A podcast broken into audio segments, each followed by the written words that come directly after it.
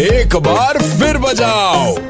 Super it's 93.5 red FM पे मैं हूँ सुगंधा। भाई हमारे कानपुर शहर में कोई भी सेलिब्रिटी आता अपनी मर्ज़ी से लेकिन जाता हमारी मर्ज़ी से भैया। नवाजुद्दीन सिद्दीकी पिछले दिनों शहर में शूटिंग के लिए पधारे लेकिन ऐसा ऐसा हुआ ना इनके साथ कि हमने सोचा गा के ही बताते हैं। तो भैया पेश है यूटन प्रोडक्शंस का जड़ीला आइटम हमें तो लूट लिया मिलके कानपुर वालों ने हाथ डाले लौंडो ने सेल्फी लेने वालों ने।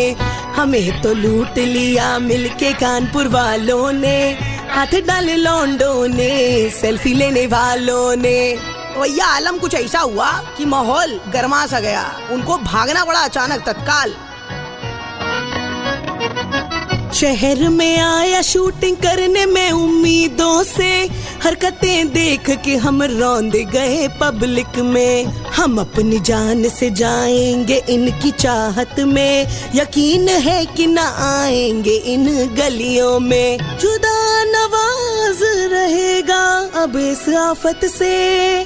और कहेगा कि मैं नहीं आऊँगा इस जानू में। हमें तो लूट लिया मिलके कानपुर वालों ने सेल्फी लेने वालों ने इन भौकालों ने The content of Red FM is purely incest and solely for the purpose of entertainment. It does not intend to hurt sentiments of anyone.